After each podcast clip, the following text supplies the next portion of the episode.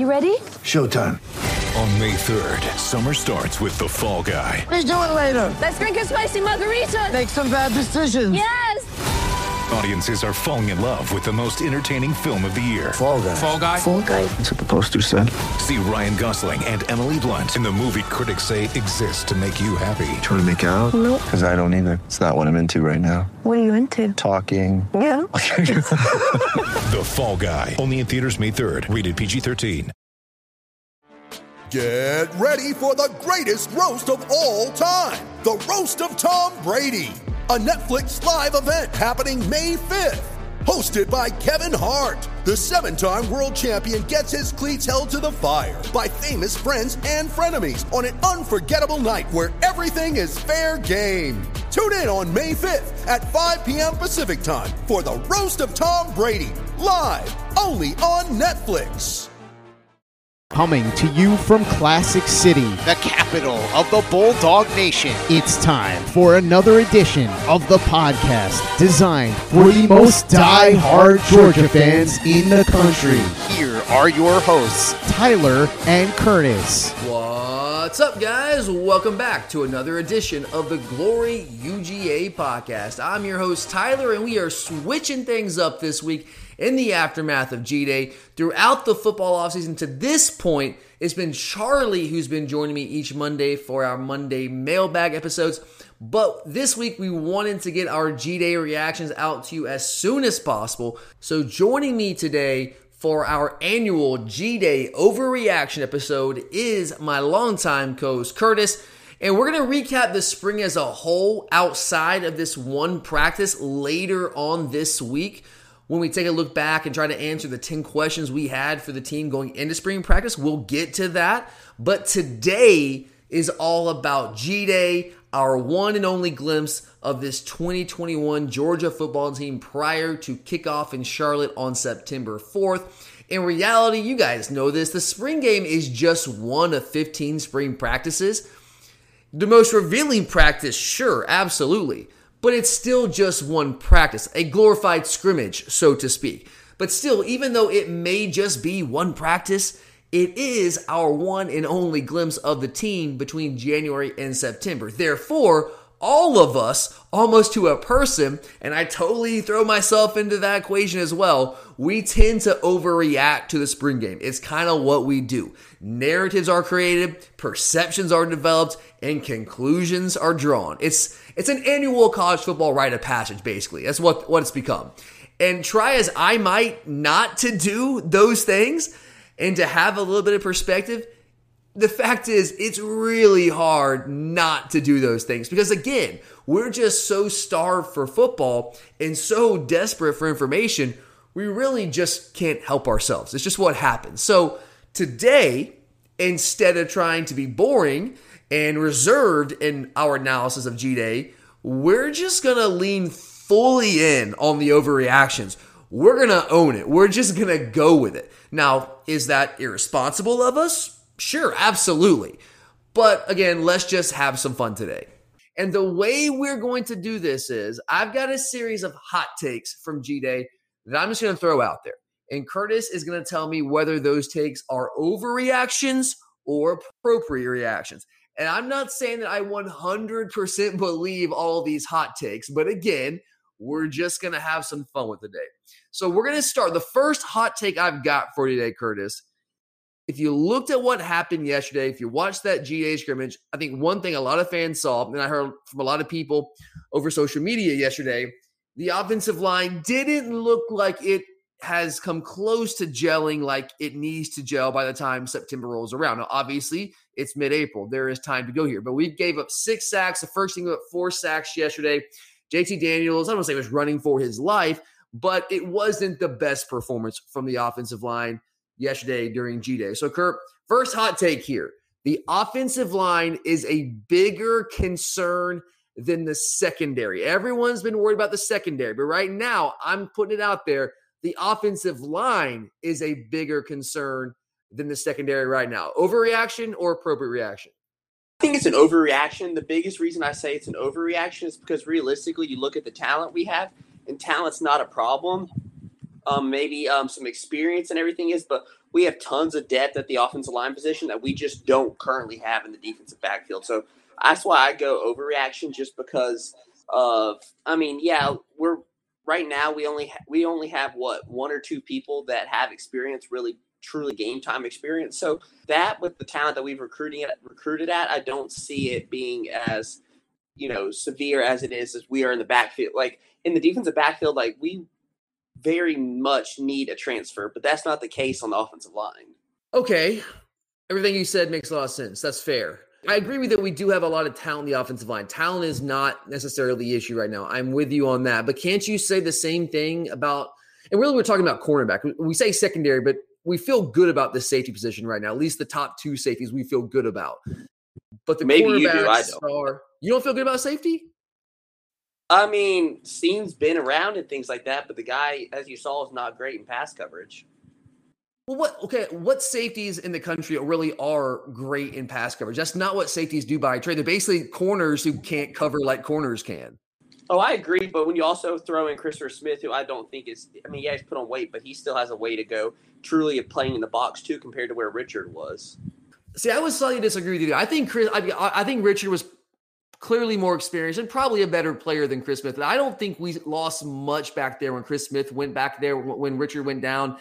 Uh, he knows what to do. The coaches trust him. I trust him out there. Now, does he move as well as Richard? Does he cover as much ground? Probably not. But again, I don't think it's I don't think it's a dramatic drop off from Richard LeCounte there. I, I mean, I feel pretty good about safety. Do we have the two best safeties in the country? No, I'm not going to say that we do, but I feel pretty good about where we are at the safety position. Cornerback, I do obviously have some concerns about the inexperience. But wouldn't you say that we have the just like we have the talent in the offensive line? I don't think that's the issue. Can't you say the same thing about cornerback right now? Like talent's not the issue; it's just the experience thing, right? Um, not as, as severe as the offensive line. The offensive line, I mean, for the most part, you have five stars left and right. That's not really the case as much with outside of Kelee Ringo. I mean, Ameer Speed was not a highly sought after guy. True. Yeah, he wasn't was, Kimber uh, wasn't a five star, but Kimber was a he was a high, highly rated four star. He was a borderline top 100 prospect in the 247 composite. He put up some big numbers at, at the Nike camps. Some of those SPARQ numbers Well, were, yeah, but that's what off I'm the saying compared to what we have at the offensive line. I mean, Broderick Jones was probably one of the top two guys in his class. And then, you Yep. know, we all know how great Amarius Mims is. So, I mean, those are like, that's the talent I'm comparing to on the offensive line compared to what that, which is what we do not have on the defense or on the, in the safety or the cornerback area. And I, and I I will say you and I were texting during the game Saturday. The offensive line, like when you watched it in person and just watched it live, like I came, I walked out of the stadium, I was like, oh man, like I don't feel great about our offensive line, and that's what that was kind of the impetus for this hot take. But going back and rewatching G Day once I got home last night, I felt better about the offensive line because you're right, Curtis. A mm-hmm. lot of the issues, a lot of the sacks that were given up were basically just blown assignments. You know what I mean? It wasn't like Yeah, guys a lot of it came on blitzes with the young guys where he didn't have the cohesive yet. And Yeah. they, you know, there probably wasn't great communication on if he goes who's, you know, of the Yeah. stunts. Because that's where they really, Tate Ratledge got beat a lot was the stunts. There was one where where Wyatt just blew him up. Okay, there was definitely Yeah, one where Wyatt blew up Ratledge, but there were a couple where even if it wasn't a sack, where they affected the quarterback and it, it basically blew up the play, and we had to scramble and, and check it down. A lot of those were the stunning, the gaming up front, the twist, all those things. And normally you don't see that when you watch a, a spring scrimmage or a G day. And we weren't being like crazy exotic. We weren't throwing in the kitchen sink at them, but we were twisting, we were stunting, doing all the games up front. We were running some fire zone stuff. I mean, we got that one play where uh, Nolan gets caught in coverage on James on James Cook and JT hits him for the big game down the sideline there. So we were doing some different things. We were running some fire zones. So it wasn't completely vanilla like you usually see. And you're right, when you have some young guys like Broderick Jones, like Amarius Mims, like Tate Ratledge, that's where they struggle. There's you mentioned Tate Ratledge, yeah. A couple, most of the time when he was having issues, it was because he didn't pass off a stunt or twist or whatever it was. Broderick Jones, same thing. Sometimes just didn't know exactly who he was supposed to be blocking. And those are things that can be fixed. Because, like I said, we are sitting here, it's mid April. We aren't ready right now. Like if we played Clemson tomorrow, Curtis, it might be uh it might be a tough a tough ask to block those that defensive line, right? At this point. Well, yeah, and I think one thing too that people also got to take into account is like wide receivers our DBs played against yesterday weren't our top guys, but the defensive line that our offensive line went against is probably one of the best in the SEC, if not competing for one of the best defensive lines in the nation. Yeah, we're gonna. That's one of my next hot takes later. and We'll go there. and I think that's one thing too that makes me not as worried is like iron sharpens iron, and that's definitely going to be the case when it comes to our defensive line making our offensive line better. You're right that our defensive line is one of the best in America. We're going to come to that a little bit later on the show, so I don't want to get too far ahead of ourselves. But but I agree with you there. I definitely agree with you. But wouldn't you also say that Clemson's is right up there as well? Well, and that's why I'm not as truly worried at this point. I mean, it's it's what the end of April, and we've got a couple months to go. And every day in practice, when our offensive line is working, trying to get more co- cohesive, they're going to be going against a defensive line that's just as good. So it's not like we're you're going out, know, day one or game one against Clemson facing a defensive line that you've never faced yet. You think that oh hey we're pretty good, yet that's not the truth because your defensive line wasn't good. Yeah, that's fair. And, and a big part of it, you mentioned the cohesiveness. That's a big part of the offensive line issues right now. During the spring, so what the spring is for, guys. The spring is for moving around, cross training guys, finding the best five. You hear that all the time. Line. We got to find our best five. Now, does that mean you know with your best five? Does that mean that Jamaree Salyer is playing guard, and you think it's better to have Broderick Jones or Marius left tackle and Tate Ratledge at, at guard, or do you move Salyer out to left tackle? There's all sorts of different things that we can do. There's mixing and matching going on there, and so right now you can't. I, I- think it's a little bit unreasonable to expect there to be a lot of cohesion on the offensive line when we spent all spring mixing and matching and moving these guys around. And unfortunately, the way it works, it's why we call it the overreaction episode. All we see is the one G day scrimmage. We don't see what's going on day to day, practice to practice. This is in reality, again, this is just one small snapshot. It's one practice as far as the coaches are concerned. It just happens to be the, the one that we see. So if a guy like Tate Ratledge, you know, gives up a, a sack or two here and there, after we've heard all spring how great he's been, all of a sudden we're like, oh man, like that was just a bunch of hype, man. Was- we got sold a bill of goods. He's not that good. He's not that. He's not ready. And really, we don't know. We've we've got one glimpse at it here. And so, but again, when you get one glimpse, you're going to overreact. And I did the same thing when in the stadium walking out. I was like, man, I don't know, I don't know, I don't know if I feel great about the offensive line. But go back and watching it. You're right, Curse. I feel much better about the talent along the offensive line. We just have to go about finding the best fit, the best five.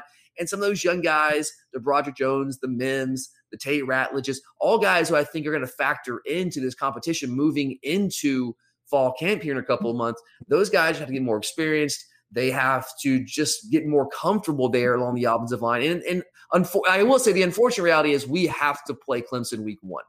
And whoever it go, whether it's Broderick Jones at right tackle or Amarius Mims at left tackle or Tate Ratledge at right guard, we're going to have someone in the lineup, in the starting lineup against Clemson, that doesn't have a lot of experience. And that's a really tough thing to ask someone to walk into when you're going against one of the best lines in America, guys that that really have, have it all. They, they have speed rushers, they have they have guys that the power game, they have all of that, and that's really tough to ask of them. So that that's my only concern there is like somebody. I'm not saying we're gonna have three true or redshirt freshmen out there week one. We're gonna have at least one out there. I think that's pretty. I think that's a pretty fair assumption at this point. And I guess that's where the concern is. So uh, I don't know. I I- I'll also say this before we move on. Saying that the offensive line is a bigger concern than the secondary, it's not so much that I'm concerned about the offensive line all that much. Again, when I went back and watched the tape, I felt a lot better about it. I just I'm not crazy concerned about the secondary. Are there concerns? Yeah, sure. You'd be crazy not have some sort of concern. But like you said about the offensive line, you like the talent. I like the talent secondary. I think Kelee Ringo is going to be a guy that grows into a starting cornerback for us by the time the season starts. I, I, I can't guarantee that. I that's just my belief right now, based off what I saw in an extraordinarily small sample size, obviously, and just knowing the physical profile of this guy. You got to remember, guys, this, these 15 practices this spring were his first 15 college practices where this guy's actually out there physically doing things. There's clearly a learning curve, but he's got time. So the offensive line has time to gel. Guys like Kelee Ringo have time to get more into a rhythm, understand the system, play a little faster. Right now, what what I saw yesterday is that Kelee Ringo clearly freakishly gifted out there with it from a talent perspective. I don't think he was playing as fast as I think he probably did in high school because his head's just spinning right now. Kurt, did you get that feel watching Kelee Ringo? Yeah, exactly. Like that big hit he put on Ladd McConkey, it was more of Yeah. just like a reaction, like see him go hit him. Um, Right. But like I, you could see a little bit of hesitation in him just because he's still trying to get it. His head's spinning. It- it- there's no doubt about it, and that's going to take time. But again, I, he was in all the meetings, and Kirby's raved about you know how engaged he was last year. You know, after undergoing the labrum surgery, he couldn't practice, but he's in the meeting rooms. He's going through reps, mental reps, all those things, and that's great. Mm-hmm. But there's no substitute for actual physical reps, and he did not get any of those until spring practice opened this March. That's just the reality. So it's kind of hard to expect him to just jump in right now and be the starter right away. Because think about, I know he's not an early enrollee. But would you expect an early enrollee to just jump in right away and be an immediate impact starter? I, look, I know it happens occasionally, but usually after the first 15 practices of spring, you might hear some positive buzz about some of these early enrollees, but a lot of times they don't end up actually starting right away. And we're kind of putting those expectations on Kelee Ringo. And I know he's not an early enrollee true freshman right now. I get that. He was here last year. But in terms of practice reps, he kind of is. So I don't know. I just want to put that out there. I, I still believe in him. And I'm just not as worried about the secondary as a lot of people are. Again, I am there are concerns. I just I'm not freaking out about it. I do think we're probably gonna go out and find a transfer that has some experience that will further assuage, assuage some of those concerns. You're a podcast listener, and this is a podcast ad. Reach great listeners like yourself with podcast advertising from Libsyn Ads. Choose from hundreds of top podcasts offering host endorsements, or run a reproduced ad like this one across thousands of shows to reach your target audience with Libsyn Ads. Go to libsynads.com now. That's L I B S Y N ads.com. You're a podcast listener, and this is a podcast ad. Reach great listeners like yourself with podcast advertising from Libsyn Ads. Choose from hundreds of top podcasts offering host endorsements, or run a reproduced ad like this one across thousands of shows to reach your target audience with Libsyn Ads. Go to libsynads.com now. That's L I B S Y N ads.com. You're a podcast listener, and this is a podcast ad. Reach great listeners like yourself with podcast advertising from Libsyn Ads. Choose from hundreds of top podcasts offering host endorsements, or run a reproduced ad like this one across thousands of shows to reach your target audience with Libsyn Ads. Go to libsynads.com now. That's L I B S Y N ads.com. All right, let's move on here to the second take, Curtis. AD Mitchell. We talked about him a couple weeks ago on the show. There's a lot of buzz really all spring long, especially after George Pickens goes down when we're trying to find somebody to step up and replace him. Jermaine Burton goes down with injury. He'll be back shortly. He was out actually dressed out yesterday, did not get in the game, but he was at least dressed out, which is a good sign. But AD Mitchell has had a lot of opportunities this spring with some of those injuries at receiver, and he has made the most of. Now, he is a true freshman early enrollee, although it is kind of misleading because he basically didn't play. He just wasn't doing anything last year except working out. He didn't play high school ball, skipped that, skipped last year, and uh, has been just trying to get ready for this season. And you can tell seven catches, 105 yards receiving, led the team in receiving, had a really nice touchdown catch. So my hot take here, Curtis, with AD Mitchell is that this guy will wind up on the All SEC freshman list by the end of the 2021 season. Overreaction or appropriate reaction? I think it's a little bit overreaction, and I only say that because when people like you know you mentioned uh, Jermaine Burton and people like that, when they get back, are the opportunities going to be there as much? Now, the one thing that I think is in his favor is that we don't truly have someone on our roster that fits what he can do um, when you're thinking about his size. What about Ju- we didn't see Justin Robinson yesterday? He's nursing an Achilles injury. I don't think it's a major Achilles injury, but we're just being obviously with an Achilles, you got to be very, very, very cautious with that. So we're just being cautious to a fault there.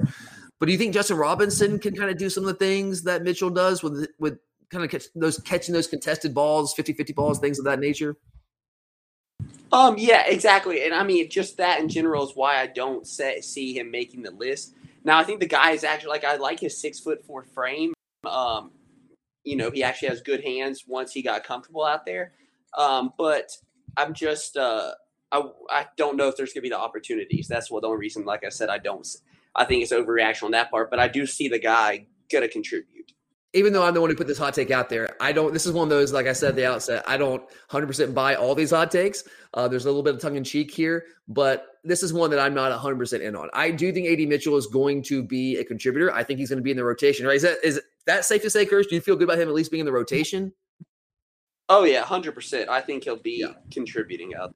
Yeah, he's going to be a contributor, all SEC freshman. So let's think about this. George Pickens back in 2019 was all SEC freshman, put up over 700 yards receiving. Okay.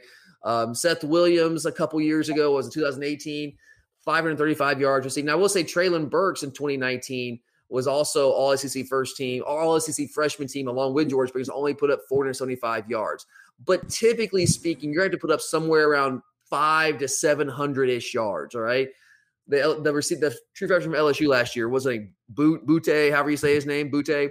I think he put up yeah. he put up over I think 800 yards receiving last seven 800 yards mm-hmm. receiving last year in a 10 game season. So to be all SEC fresh, especially with how the SEC has opened the passing game up over the past couple years, you're going to have to put up between five and 800 ish yards to probably make that list.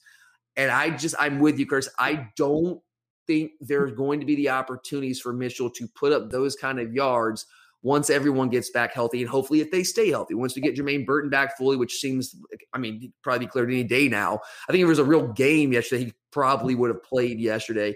Arian Smith played yesterday, but obviously was in a white jersey, non-contact jersey, still dealing with uh with the the wrist injury there.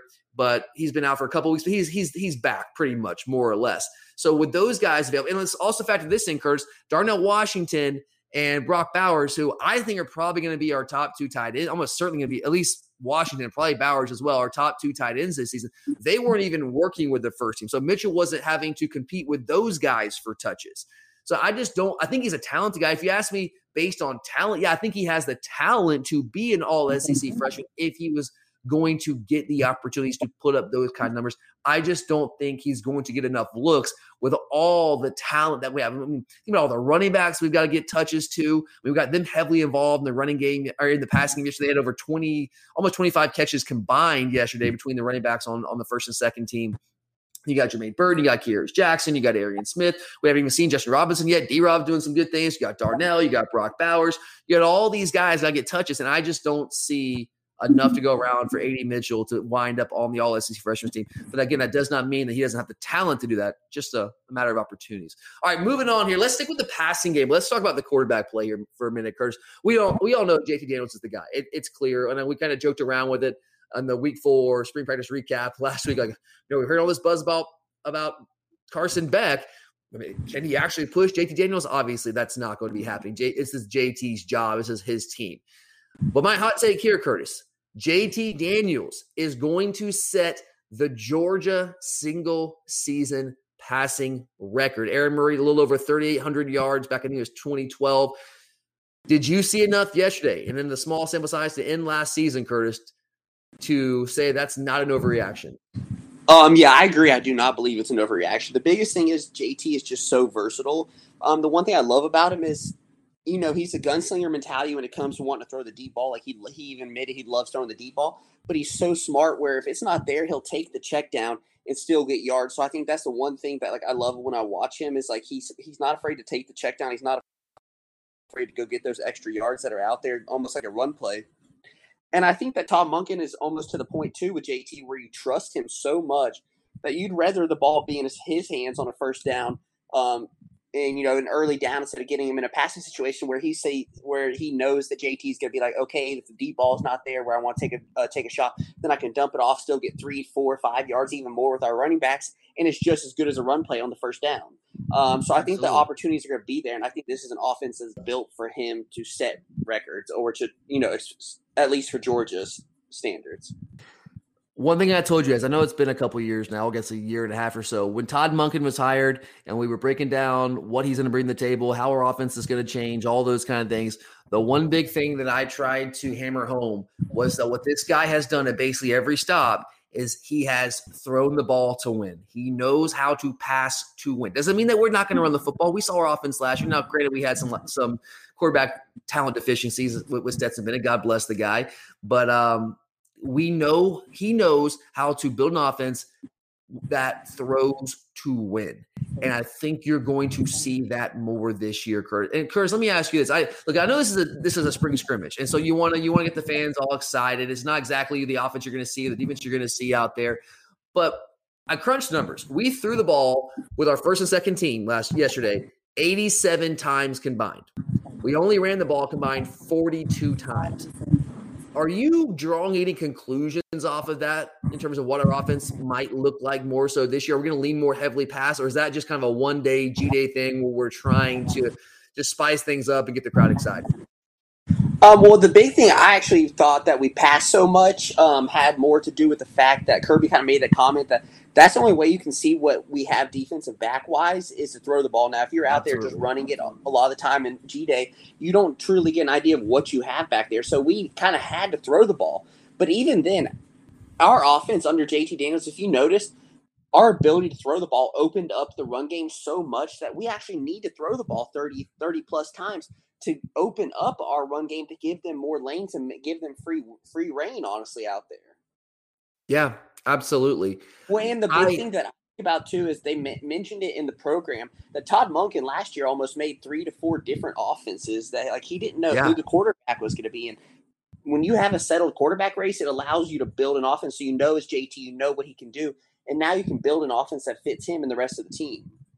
I thought last year was maybe one of not maybe I think it was one of the best offensive coordinator performances in Georgia history. I truly believe that. And I, and I know our offense wasn't stellar. I know we weren't anywhere near the top of the uh, of the country in terms of total yards, yard efficiency, and all that. But like you just said, Curtis, thinking about the injuries that we dealt with, thinking about how, how, he had to basically reshape our offense on the fly multiple times throughout the season in a COVID season. I thought Todd Monken did a fantastic job. And if you look at JT Daniels mm-hmm. last year, we threw the ball once he became the quarterback. We started to throw the ball a lot more. Now, Mississippi State, they stoned our run. Cincinnati did a good job slowing down our run game. But if you look at those two games, we threw the ball 38 times, ran the ball 23 times against Mississippi State. Now, yes, they really did a great job stopping our run, but he was willing, again, willing to throw to win. JT put up over 400 yards again. We had a receiver, a true freshman receiver, Jermaine Burton, almost broke the single game receiving record because we know how to throw to win if we have to. Cincinnati, same thing 39 pass attempts, 24 rush attempts. Now, I know you can look at Missouri, you look at South Carolina and say, well, we, we ran the ball.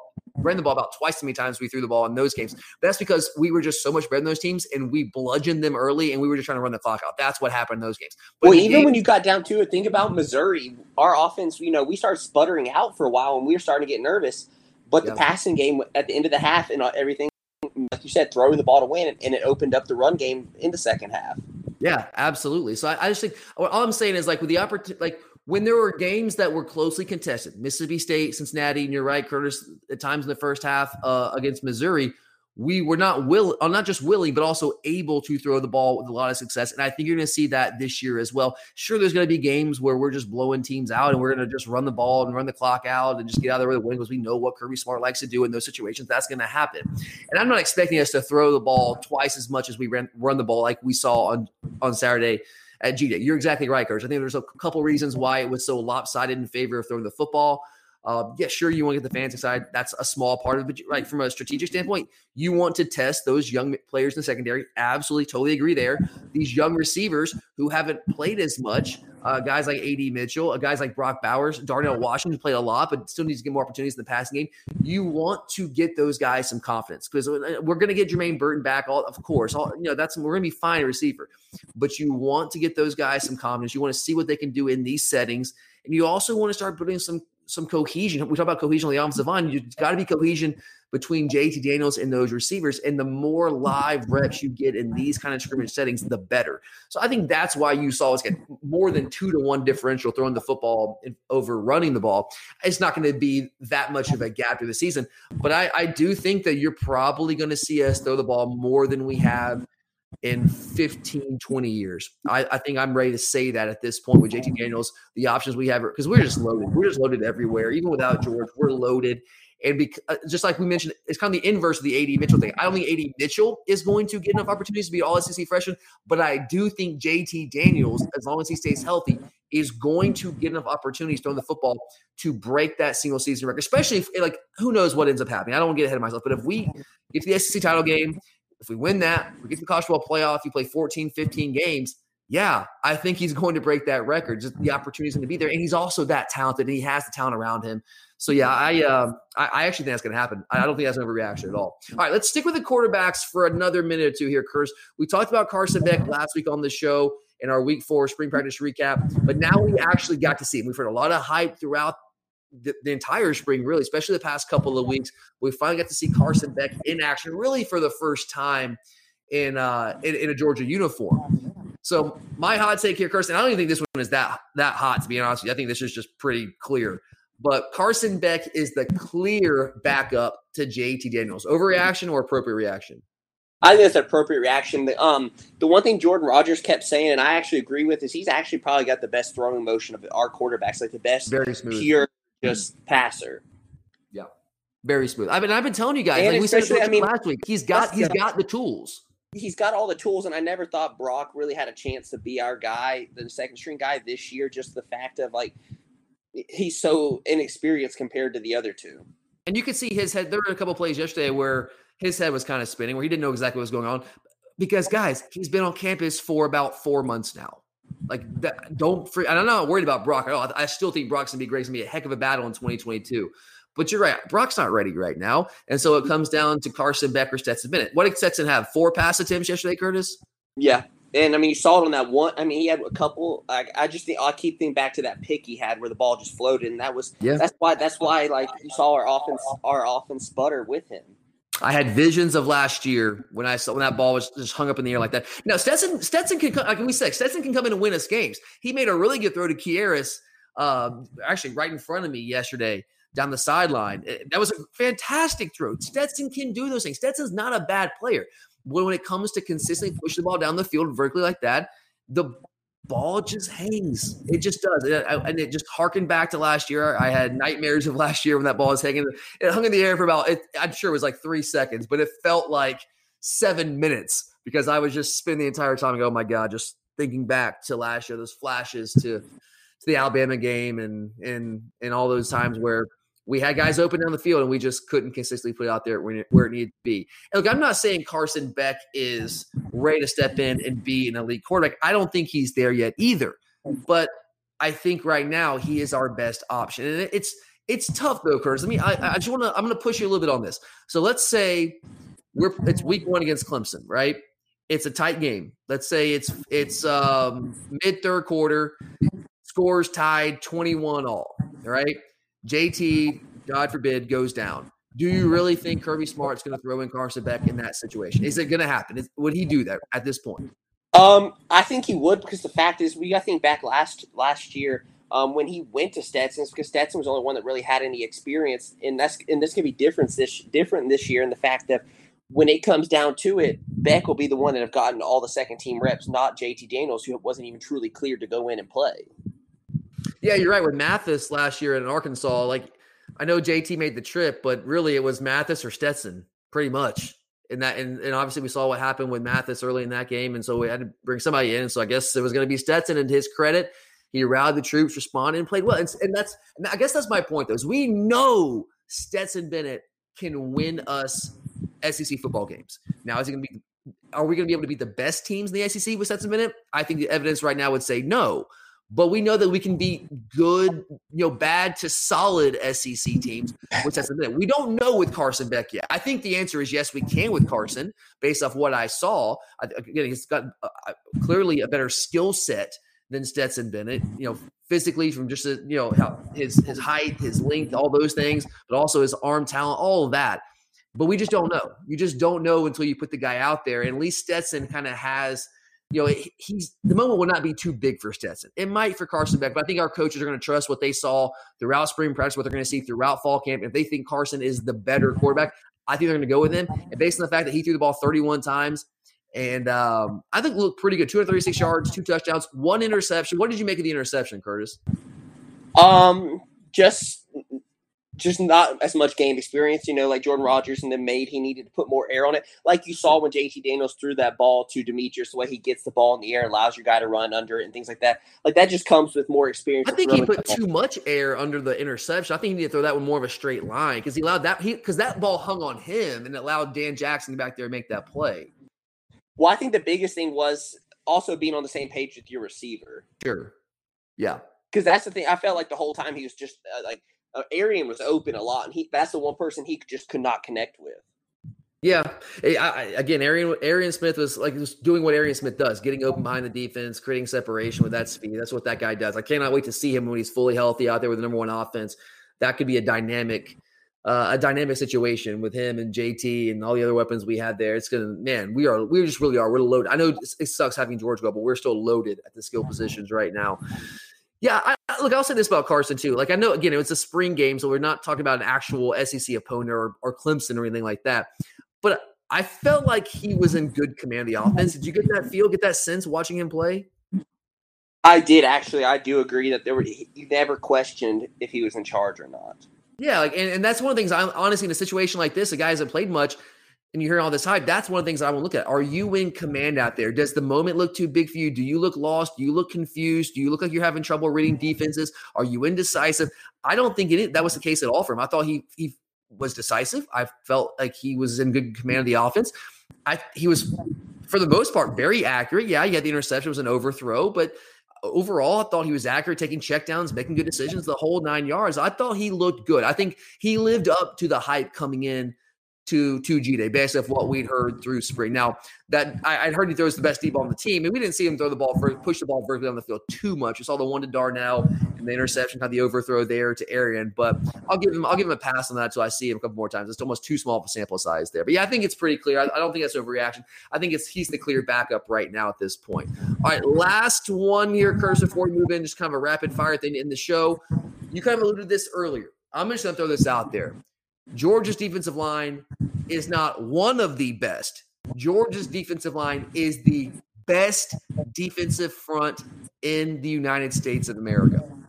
Overreaction or appropriate reaction? I think it's appropriate. Like Clemson, yes, has Bresee, however you want to say it, and Murphy, but we have Jordan Daniel or Jordan Davis. They've got Thomas um, as well. Devonte Wyatt. Yeah, well, yeah, but I mean, I don't, I, I don't, I wouldn't take him over. I mean, we got Jordan Davis, Devonte Tyler Wyatt, Davis and Jalen Carter, just those three. But then you also throw in Travon Walker, who's a man among children at that defense, you know, at the DM position. I think he's actually better than Malik Herring. We just those four right there, and you also throw in quality depth with Julian Rochester. Um, I think Brayson's going to be a really yeah. good guy going forward. And I think, like, I know technically our outside linebackers are not defensive linemen. I understand that, but they play with their hand in the dirt on the defensive line. Like we play even man fronts quite a bit. And if you're going to throw in a guy like Myles Murphy, who's basically a defensive end, like a pass rusher more or less, then you got to throw in our pass rusher in the conversation as well. I mean, is that fair? I, I mean, I can see it. Yeah, I mean, they play down there. I mean, if you, again, I know they're outside linebackers. It's not defensive line, but they will play like Adam Anderson will line up. Like even Adam Anderson will line up with his hand in the dirt. Nolan Smith will line up his hand in the dirt in a four man, even man front. So I think if you if you throw them in the equation, I think it's no contest. I think it's absolutely no contest. But even if you don't involve them, even if we're just talking about Jordan Davis, who I think is the best interior defensive lineman in America, if you're talking about Devonte Wyatt, if you're talking about Jalen Carter, if you're talking about uh, out you got Travon Walker out there, I, I don't know, man. Like I just I don't, and I know people are gonna say, "Oh, you're just being a homer," and that's that's the knock on me. That's fine, whatever. But objectively, did, did, you guys watch GA? Did you watch the team last year? I think objectively, you can say this is the best defensive line in America. We've got speed. We've got guys that have the athleticism, be speed rushers. We've got guys like Jordan Davis who are immovable objects that free up everything else. I don't know what we're missing along the defensive front. And I do believe, as good as Clemson is, and, and Alabama is going to be good, there's a lot of good defensive fronts out there. I think our defensive front is the best defensive line in all of America. And I think that's going to be proven out throughout the course of the 2021 season. I don't think that's overreaction at all. I know. I don't. You're a podcast listener, and this is a podcast ad. Reach great listeners like yourself with podcast advertising from Libsyn Ads. Choose from hundreds of top podcasts offering host endorsements, or run a reproduced ad like this one across thousands of shows to reach your target audience with Libsyn Ads. Go to libsynads.com now. That's L I B S Y N ads.com. You're a podcast listener, and this is a podcast ad. Reach great listeners like yourself with podcast advertising from Libsyn Ads. Choose from hundreds of top podcasts offering host endorsements, or run a reproduced ad like this one across thousands of shows to reach your target audience with Libsyn Ads. Go to libsynads.com now. That's L I B S Y N ads.com. All right. Well, that's all the hot takes, but there's plenty left to talk about. We're not going to be able to cover all this in one episode, so we'll probably be doing this over the next week or so. Plenty left to talk about. So, to wrap up the show, Curtis, what we're going to do is we're just going to go rapid fire down a list of players that I've got for you. I'm going to give you about 30 seconds to give me your quick thoughts on their performance yesterday. Let's start. We talked about him briefly. Let's just throw him out there real quick. Brock Vandagriff. Give me 30 seconds on Brock Vandagriff. Um, I thought he did good, some good things, especially when he, um, you know, using his legs and things to his strength. Um, I thought that run, that one run he had where he pivoted out, was a very nice run, actually. Um, and you can see the talents there. Yeah, that's what Brock. That's what I was saying in the stands yesterday. Is like, is Brock ready right now? No, he's not even close to ready right now, and that's to be expected. I'm not disappointed at all because I didn't. I didn't have any expectations right now from like a knowledge standpoint, and a comfort level standpoint. Like, no, you just can't at this point. But you saw the tools. You now he threw some balls he should not have thrown. I think it was Ladd McConkey. He just got hung out to dry on one of those throws. Yeah, should never have thrown that ball. But he also fit a couple balls into tight windows, and it worked out because he's got a good arm. Uh, I thought he was fairly. There was one throw that he had Darnell on the sideline. He, he missed him there. I thought he was fairly accurate. Um, his head was clearly spinning, but you saw the athleticism, and that's one thing that he has that the other guys on the roster at quarterback just don't have. I mean, JT moves well enough. Carson moves better than JT, but it doesn't move it at a Brock level. So if you look at and I know that we'll have Gunnar Stockton coming in next year as well, but if you look at the, the future battle in 2022 between Brock and Carson Beck, Carson's ahead of him right now, clearly, but Brock has that athleticism that Carson does. He has a level of athleticism that Carson Beck does not. So that's one little thing he's got over him.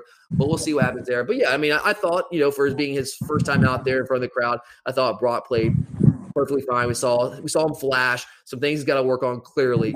But um, yeah, nothing disappointing at all. Darnell Washington, Curtis. There's a lot of buzz about Darnell on social media. What was your take on his play? Um, I think that this whole year in the weight room, you're finally starting to see a payoff where he truly didn't get to get it when COVID hit, and now you're seeing what he can really be. An absolute freak. That's the only word that describes him. Freak. Did you like? Okay, so I know on the broadcast they they were talking about how he's up to 280 right now, right? But it's one of those. Yeah. It's kind of this weird thing. Like, yeah, okay, I'll take your word for it. He's 280. He's gained weight, but didn't he look like he had trimmed up? Well, that's like Cole Cubelic said it perfectly. He's like the guy apparently is 280 pounds, yet he looks like he's got a size 32 waist, and I actually agree. I mean, the guy yeah. looks like, like you don't you don't look at him like it's not like Ben Cleveland where you're or someone like Isaiah uh, Wilson and all those people like they carried that weight. No, this guy you don't you don't you just don't believe it. I mean, when you're that tall and you have that kind of frame, you can still beat to it. You just got to move the weight around. But in the stadium, watching the game live, I was looking at him. I was like, man, this guy, he just looks like he's moving better. He looks trimmed up. He's still huge, but he looks trimmed up. And you go back and you watch the replay and you hear Jordan Day, uh, Jordan Rodgers say he's 280 pounds, and it's like, huh? He looks he looks like he's thinner to me. He looks like he's in better shape. So that, but that's a freak. Freaks can do that. They can actually gain weight. They look like they've trimmed up and become even more athletic. So Darnell Washington is going to be an absolute nightmare matchup problem for opposing defense this year. I can't wait to see it. And speaking of tight ends, what about his uh his brother in arms there, Brock Bowers, true freshman. Early, I just mentioned earlier that you can't really expect early enrollees to come in and take starting jobs, but it kind of seems like Brock Bowers is in the process of doing that, right? Yeah, I mean, once the guy puts on weight, um, he's gonna be a monster. But even before then, he'll be a problem. Uh, you know, he can be a problem in the receiving threat side. What did you make of Darnell and Brock being on the second team offense? Well, I don't say much about Darnell because apparently he dealt with some uh, COVID issues in spring training. Yeah, he had COVID. That's, spring yeah. practice. Yeah. yeah. So I, I, I, mean, that's why I don't say much about him. Um, and maybe they're just trying to see what someone like Brett Seither, however you can say, it, was going to do because th- this, you know, he's very close to just being completely passed up. I mean, I think that's I think that's already happened. Um, I hate to say it, you know, I don't wish any I want all of our players to to excel, but I think Brock's passed him up, and that's pretty clear. Uh, do you think? Uh, yeah. So Brock obviously is a true freshman. Darnell coming off COVID, so you know maybe that's why they're in second team. Maybe it was was it possibly just kind of trying to level out the teams? Like we didn't want to make it too unfair. You know, like we want to have some players for Carson back to work with. Yeah, yeah, maybe That's something like that. I don't know. Just throwing something out there. But I think when week one rolls around, I, I know that Fitzpatrick does some good things. He's a good solid player. He's just not he's not the athlete that Brock Bowers is. He's not the threat in the passing game. He's not that that kind of vertical threat from the tight end spot, which you don't find very much. You don't find vertical threats from the tight end spot. Brock Bowers can be that. So yeah, he needs to continue to work on his blocking game. I thought he, I actually thought he blocked very well considering he's only been on campus for a couple of months. But I think Darnell and Brock Bowers are two starting tight ends. I think we're going to see a lot of 12 personnel with two tight end looks, and I think they're they're going to see the majority of those reps. Fitzpatrick will work himself in there as well, no doubt. But I think those are going to be our top two tight, tight ends to me, and that's pretty clear to me at this point. All right, uh, Kendall Milton, what was your take on his play? Um, I 100% agree with Jordan Rodgers, who said he's not going to start off as the guy, but by the end of the year, he he he should be the guy. Yeah, I, I don't get much to say on that other than that Kendall Milton's just a stud. He look he, he, he, he's another guy who's like he's trimmed he's up. Looking some. the part now. Yeah, he looks confident out there. There's no sense of hesitation. He looks kind of like Darnell. Looks like he's trimmed up, moved some weight around. He's in even better shape than he was last year. And he was in good shape last year. Uh, again, not he's not a guy that's got you know elite home run speed. He's got great acceleration, great footwork. He's got great vision. All those things that that you need to see in running backs. All those traits, he's got those in spades. I love Kendall Milton. I think he's going to eat into Zamir White and uh, James Cook's carries quite a bit this year. Speaking of Zamir White, what'd you make of Zeus? Uh, I mean, he Zeus is nothing Zeus, right? different. Yeah, Zeus yeah, I is didn't Zeus. See anything really. I will say this to Zamir White's credit. Uh, we're talking about like you know last week. Are they are they playing? Is Dell McGee playing favorites by running Zeus out there?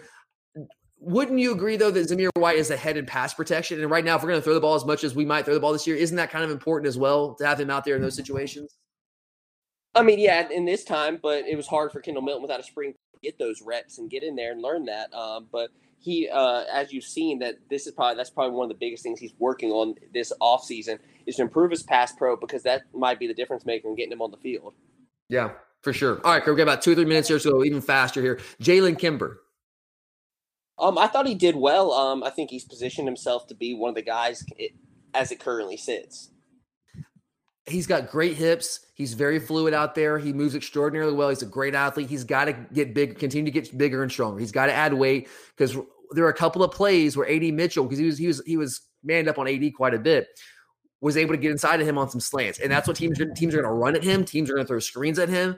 Teams are going to run hitches, they're going to run slants, trying to be physical with him. That's going to be what they do. So he has to know that, and he's got. And I'm sure he uh, clearly our coaching staff is trying to get this guy to gain weight, our strength staff, but it's just got to happen. I think he's got all the, the, skill, the tools to be a really good player out there. He's just got to get bigger and stronger. And that's where Kelee Ringo. That's one of the reasons I say I, I, right now I would say I would put Kelee, even though Jalen's ahead of him right now because he had, he had all of last year. Kelee's bigger, stronger, just as fast, just as athletic. He's just bigger and more physical. So I think once things click for him and start to slow down, I think Kelee might jump in there as one of the starting cornerbacks as he's just got the physical profile there. Uh, one guy that I was really impressed with, Curse, uh, Rian Davis. What you make of Rian Davis's play at linebacker? Um, I thought he did well. I mean, actually, if I have to talk about someone that stood out to me at linebacker, I thought Quay Walker played out of his mind. I mean, the guy seems like it's finally clicked with him. If I had one more uh, hot take, I actually have it up here. I just didn't go with it because I want to get to this segment. I had Quay Walker's gonna be a first round NFL draft pick. Is that? I mean, the guy, the guy, right now. I mean, Tindall's fast, but when you put him, the idea of him and Nakobe in there right now, it looks dangerous because Quay was just. It looks like it's finally the click. The light has finally clicked with him. I, have been I've been telling you. I told you guys it was gonna take a while when he got here because he was new to that position. But 6'4", 240, moves like he does, can cover, can blitz. That guy's a total package. I think he's gonna be a first round draft pick. But Rian Davis is also a guy that I was really impressed with. He, he's moving really well. We have, he's been hurt basically his entire time here in Athens, even going back to his senior year of high school. But the guy can move. He's healthy. I think he's a guy that can get get, get on the field in third down situations. Dumas-Johnson coming in later this summer. CJ Washington, the 2022 class. I think we are in going to be in outstanding shape at inside linebacker moving forward once we get a couple of these guys on campus. But all right, guys, that does it for us today here on the Glory UGA podcast. It was an awesome, awesome day here in the Classic City yesterday. I hope some of you guys were able to make it out. The town actually came alive for the first time. I don't know, since November of 2019. Yeah, I know we had home games last year, but just living here in town, it didn't feel like a home game weekend this year when we actually had home games. The town just wasn't the same. It wasn't what it is in any normal year, which obviously nothing has been what it normally is the past year or so. But we were back, baby. We were back this weekend. The town was alive. People are out and about. And I will say Athens over the past month or so, like I, COVID just basically doesn't exist in Athens, Georgia anymore. At least that is the impression you would get if you walk through downtown any weekend over the past month or so. Restaurants and bars are back at full capacity. The early curfew still in effect. I don't know when that's going to change, but Athens has been coming back, but we just haven't had that kind of environment, that kind of game day environment in a long time, man. It wasn't quite a game day environment, but it is the closest thing we've had in about a year and a half. So it was a glorious weekend here in the Classic City. I was afraid it might rain. The weather held off. It was nice. I actually had a my, my the seats I sat in at the game were kind of in the shaded section, so that was even nicer. So just just an awesome weekend, and I cannot wait for college football season to actually get here. Is that little taste, that little oasis in mid-April. But here we go for a couple more months of the off season before we finally get to week one in early September. But hope you guys had a great weekend. We'll be back covering more of G Day later on this weekend into next week. Also, I, obviously, I know we were not able to cover everything that we want to cover and everything that you guys want us to cover. There's a lot of meat left on that G Day bone. So if there's something that we missed that you're curious about, you want to hear us talk about on the show over the next week or so, please feel free. We encourage you guys. Let us know on Twitter. Send in your questions at glory underscore UGA. You can just tweet them to us. You can DM us. You can also email us if that's easier for you. Glory UGA podcast at gmail.com. I'm going to start doing a better job of checking the email. I, don't check that as much as I, as I should, but I will definitely start doing a better job of that because I know questions are coming in left and right. But uh, yeah, feel free, guys, send them in. We welcome the questions. We'll make sure to cover everything you want us to cover post G Day here over the next week or so. But thanks for listening. Charlie and I will be back later on this week, so look forward to that. But for Curtis, I'm Tyler, and as always, go dogs!